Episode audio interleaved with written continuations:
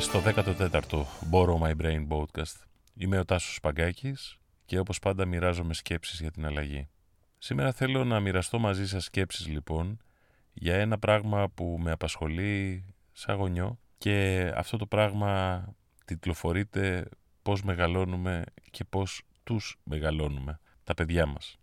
Είναι γνωστό ότι όταν είσαι πιτσιρικάς, όλοι θα το έχουμε κάνει νομίζω, βάζεις το χέρι στον καυτό φούρνο μέχρι να καταλάβεις ότι καίει πολύ και ότι τα πράγματα που καίνε καλύτερα να τα έχεις μακριά. Κατά τον ίδιο τρόπο μπορεί να έχουμε βάλει και τα δύο χέρια σε ένα παγωτό, να έχουμε λερώσει τα χαλιά, να έχουμε λερώσει τα ντουλάπια, κάποιος ε, να μας ε, έβαλε τιμωρία. Κάπως έτσι μεγαλώνουν οι άνθρωποι. Η πρώτη αντίληψη περί αξιών είναι μια ε, παγωγική, μια ε, μικρή εξίσωση. Καίει, πονάει. Παγώνουν τα χέρια με το παγωτό, τιμωρία. Έβαλα το χέρι στην πρίζα, αν δεν πήγαν οι γονείς στο IKEA να πάρουν τα προστατευτικά, την πάτησα, κάηκα κλπ. Αυτό το πράγμα ε, είναι πολύ χαριτωμένο, αλλά επειδή ε, με έβαλε σε κάποιες σκέψεις, θέλω λίγο να το προχωρήσω. Τα παιδιά είναι φτιαγμένα στο να ανακαλύπτουν έναν τεράστιο κόσμο. Τώρα μην μου πείτε μεταξύ μας, όποιος έφτασε στα 30 κατάλαβε ότι ο κόσμος είναι πάρα πολύ μεγάλος για να τον εξερευνήσει. Οπότε άρχισε να κάνει συμβιβασμούς. Πάντω τα παιδιά από 5 μέχρι 15 νιώθουν ότι εξερευνούν. Έχουν αυτή την αίσθηση της περιπέτειας, του δεν πρόκειται να μου συμβεί τίποτα και εμείς από πίσω τι κάνουμε; Βασικά απλά ακολουθούμε ε, για καμιά 20 ετία ένα παιδί από πίσω προσπαθώντας να κάνουμε σίγουρο ότι δεν θα σκοτωθεί και δεν θα φάει τα μούτρα του. Σε αυτή την πορεία ανακάλυψης, ε, ε, προσπαθειών, ε, μάθησης, τα παιδιά όμως έχουν κρατήσει και εξελίσσουν συνεχώς την αντίληψή τους περί αξιών στο «καίει ο φούρνος κάικα», «πάγωσαν τα χέρια μου», «έκανα κάτι κακό, μπαίνω τιμωρία», «δεν πήγα διαβασμένος, ο δάσκαλος με έχει στη γωνία», «την πάτησα, πέρασα τις απουσίες» κλπ. κλπ. Αυτή η συριακή αντίληψη νομίζω ότι κάνει το μεγαλύτερο κακό. Το μεγαλύτερο κακό που μπορεί να γίνει σε νεανικά μυαλά, που μαθαίνουν ότι αυτό που λέμε το σετ αξιών είναι κάτι μεταξύ τιμωρίας, επιβράβευσης, μια αλληλουχία γεγονότων. Αυτό δεν πρέπει να το κάνω, θα την πατήσω, θα μου πάρει το smartphone, ε, δεν πρέπει να κάτσω το βράδυ, θα χάσω την εκδρομή κλπ. κλπ. Και όπως καταλαβαίνετε, αυτό έχει δύο πιθανούς κινδύνους, μπορεί και περισσότερους. Πρώτον κάνεις ένα άνευρο παιδί. Ε, ένα άνευρο παιδί που βεβαίως μπορεί να είναι υπερδραστήριο, κοινωνικό, χαριτωμένο, να έχει το τηλέφωνο, ε, να χάνεται λίγο εκεί στο YouTube, να βλέπει μπάσκετ, να βλέπει κατασκευές, να φτιάχνει λέγκο.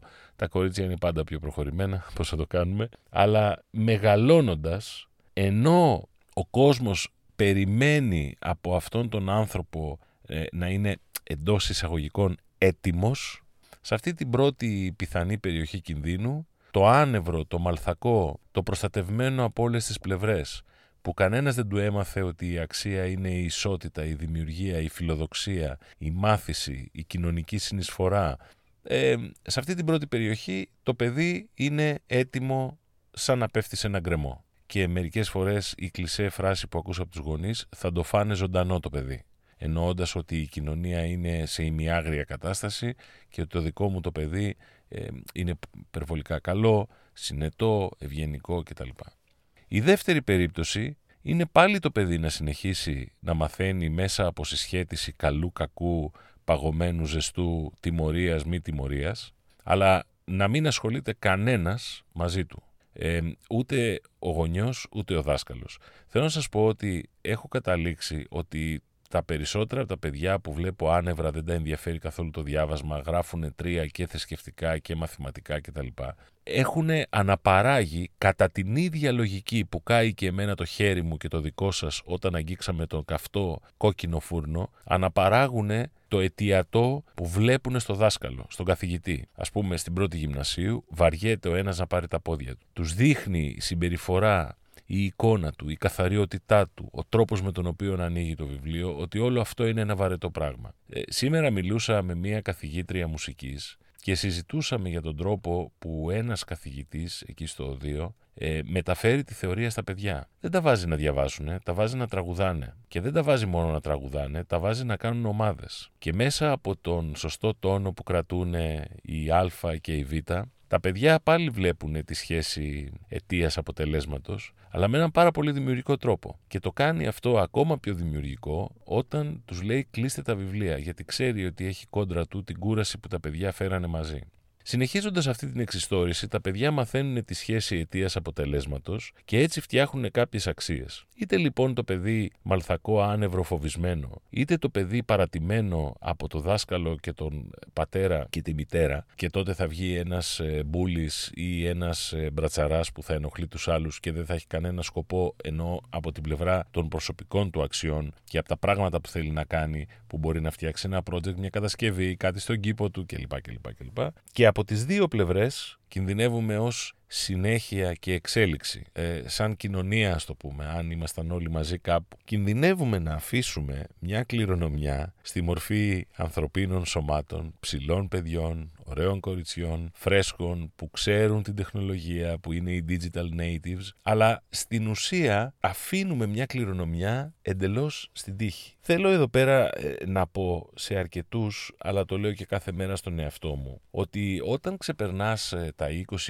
20-21 που υποτίθεται δυσκολεύουν τα πράγματα, ε, αρχίζουν πανεπιστήμια, ξέρω εγώ, στρατιωτικό, βάλτε ό,τι θέλετε εσείς, τότε ξαφνικά το παιδί πρέπει μόνο του χωρίς να έχει ένα ικανό σε ταξιών, γιατί ποτέ κανένας δεν του μίλησε γι' αυτά, ποτέ έτσι δεν έγινε η διοίκηση του σπιτιού, ποτέ δεν έγινε ότι θέλεις αυτό αλλά πρέπει να μαζέψεις λεφτά, γι' αυτό πουλα κάτι άλλο φτάνει το παιδί να συνειδητοποιήσει τα καλά και τα κακά του κόσμου, που ο κόσμος είναι άνθρωποι. Είναι ταπεινά, υψηλά, αδιάφορα κίνητρα. Ε, the hard way που λένε στα ελληνικά.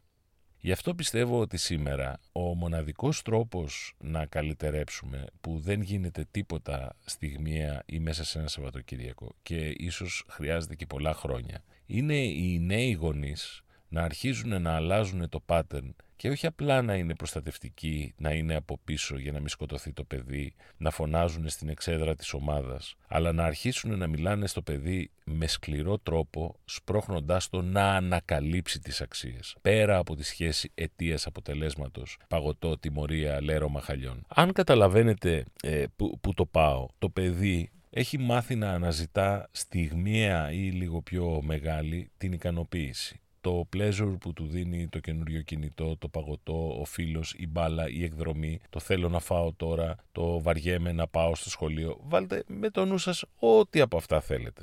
Όταν όμως το παιδί γίνεται έφηβος, αρχίζει και χρησιμοποιεί αυτό το set αξιών, παναλαμβάνω, αιτία, αποτέλεσμα, έγινε αυτό, όχ, την πάτησα κτλ.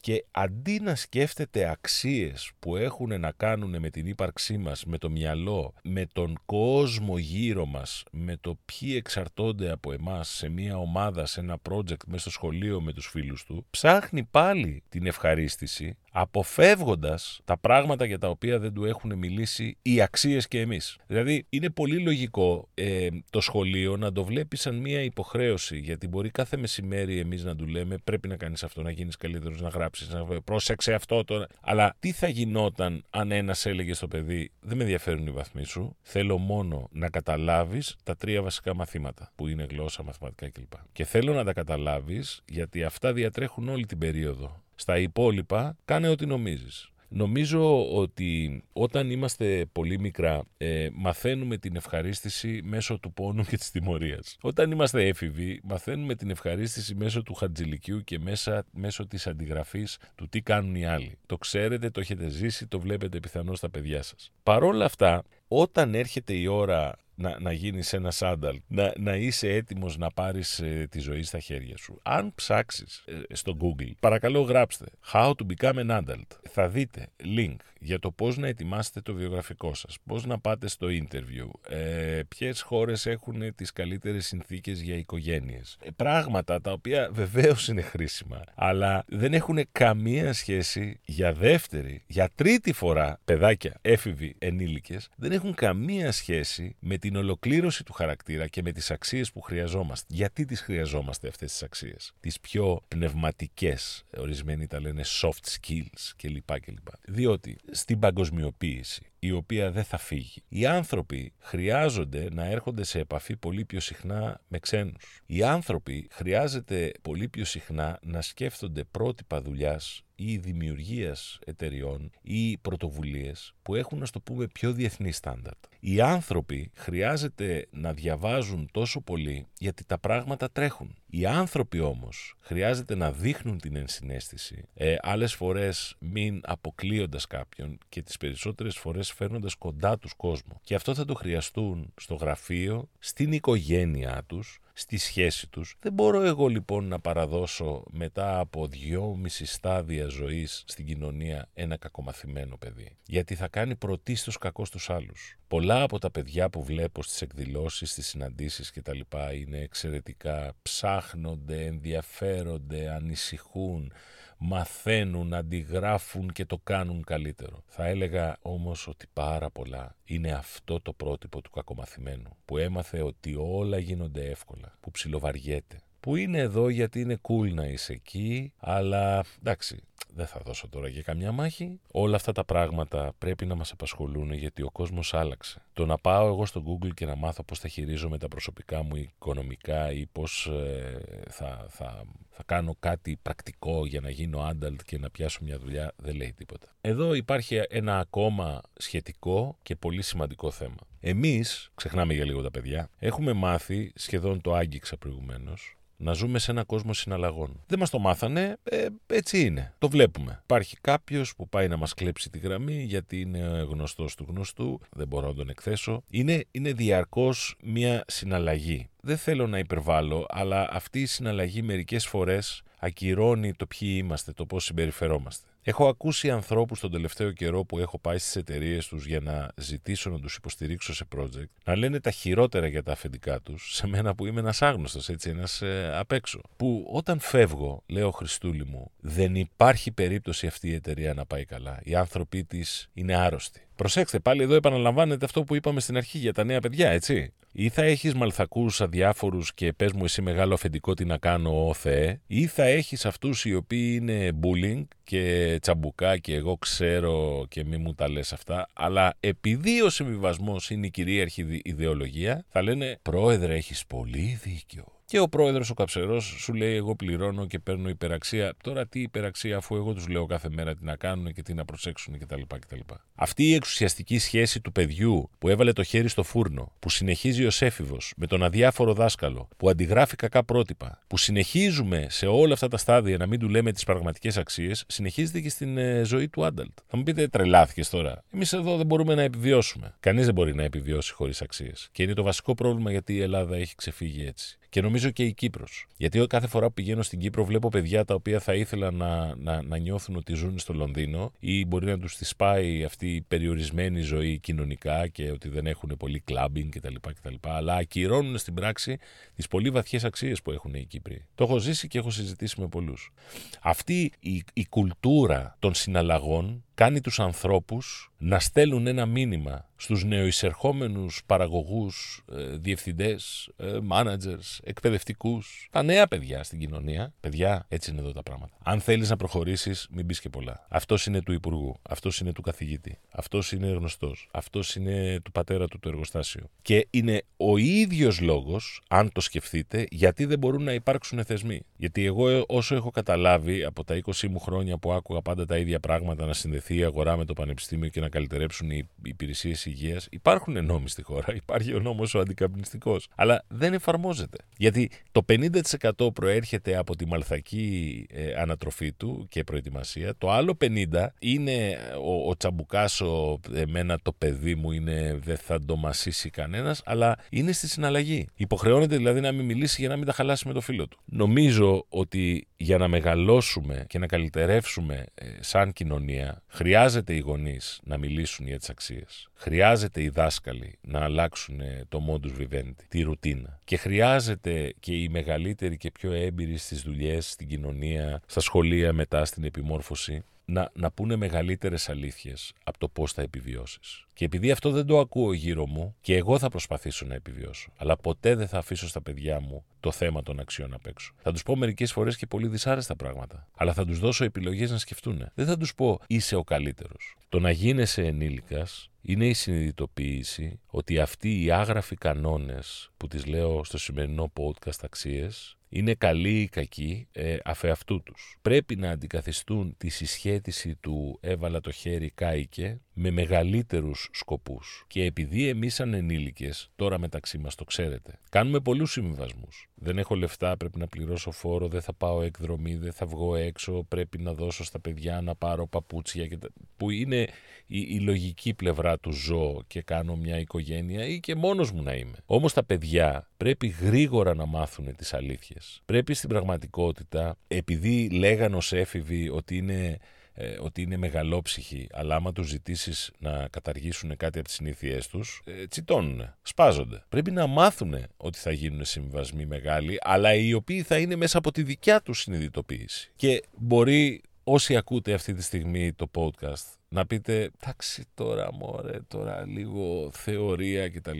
Λοιπόν πρέπει να σας πω ότι δεν είναι καθόλου θεωρία. Οι κακοί εργαζόμενοι, οι κακοί οδηγοί, οι κακοί άνθρωποι που χωρίζουν και τραυματίζουν σχέσεις, ψυχές, παιδιά είναι αποτέλεσμα όλων αυτών που λέω. Λίγο, πολύ, εσείς θα το πείτε. Γιατί μεγαλώνουμε αν μεγαλώνουμε ανθρώπους που είναι στην κοσμάρα τους, προστατευμένοι ή επιθετικοί, αλλά κανένας δεν τους έχει μιλήσει για κοινέ αξίες που μπορεί να τους συγκεντρώσουν και να τους αγκαλιάσουν, τότε κάτι κάνουμε λάθος. Θα πει κάποιος, ε, «Ω παρέ Τάσο, εντάξει, σύμφωνα με ό,τι λες, οι άνθρωποι που κυκλοφορούν γύρω σου στον κόσμο είναι ας πούμε ακόμα δηλαδή σαν έφηβοι που δεν έχουν μεγαλώσει. Ναι, αυτό λέω. Και σας προκαλώ να το, να το κρίνετε. Εγώ βλέπω πάρα πολλούς εφήβους που δεν έχουν μεγαλώσει. Κακομαθημένους. Που δεν ακούνε, που δεν είναι ανοιχτοί. Που δεν σέβονται κοινά όνειρα. Που δεν είναι έτοιμοι να δημιουργήσουν. Αυτός είναι ο λόγος. Έχω γνωρίσει μικρές ομάδες startup που πήγαινα εθελοντικά την εποχή που εργαζόμουν στην Ericsson να τους βοηθήσω και τα σπάσανε, όπως λέγανε, γιατί ο ένας ήταν πιο αρχηγός από τον άλλον. Καταλαβαίνετε τι εννοώ. Ε,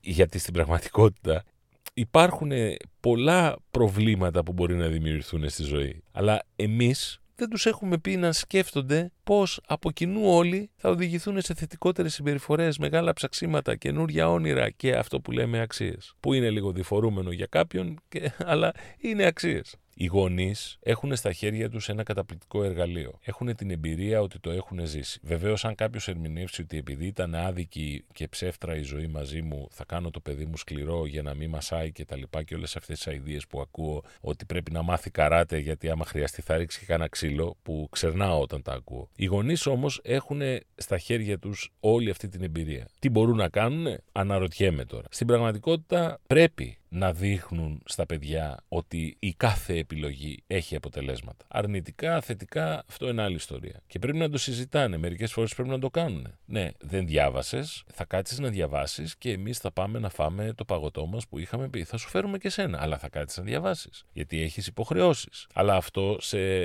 σε, σε mode συζήτησης, έτσι. Από την άλλη, οι γονείς μπορεί πάρα πολύ εύκολα, γιατί τουλάχιστον νομίζω τα τρία-τέσσερα τελευταία χρόνια έχουμε δει πολλά παραδείγματα από τα μέσα ενημέρωσης ε, μπορεί να κάνουν το λάθος να, να, να κακομεταχειριστούν τα παιδιά. Να βγάλουν πάνω τα νεύρα τους στο χωρισμό τους, τους say the least, έτσι. Και ακόμα περισσότερο όταν τα παιδιά αυτά μεγαλώνουν σε προστατευμένο περιβάλλον, καταλαβαίνετε ότι το abuse μπορεί να είναι ένα μαρκάρισμα στην ψυχή του ε, με όλα αυτά τα προβλήματα που βλέπουμε σε νέα ζευγάρια κλπ. κλπ, κλπ. Θέλω να, να, να κλείσω αυτή την, ε, την, την παράθεση των απόψεών μου και να πω ότι ο σκοπός μου, δεν μπορώ εγώ να φτιάξω ούτε τον κόσμο ούτε τίποτα, ίσως μπορώ να οχυρώσω λίγο καλύτερα τα παιδιά μου, αλλά θα ήταν ο ωραιότερος σκοπός οι γονείς να ξαναδούλευαν σπάζοντας τη ρουτίνα. Το ξέρω ότι όλοι έχουμε ρουτίνα, και εγώ και η γυναίκα μου και εσείς. Σπάζοντας τη ρουτίνα της συμπεριφοράς, της ενδυνάμωσης και της διαπαιδαγώγησης. Γιατί αυτά τα παιδιά που βγάζουμε σήμερα, είτε τα πολύ αδιάφορα, είτε τα μέτρια, είτε τα σπασικλάκια, είτε οι bullies, οι,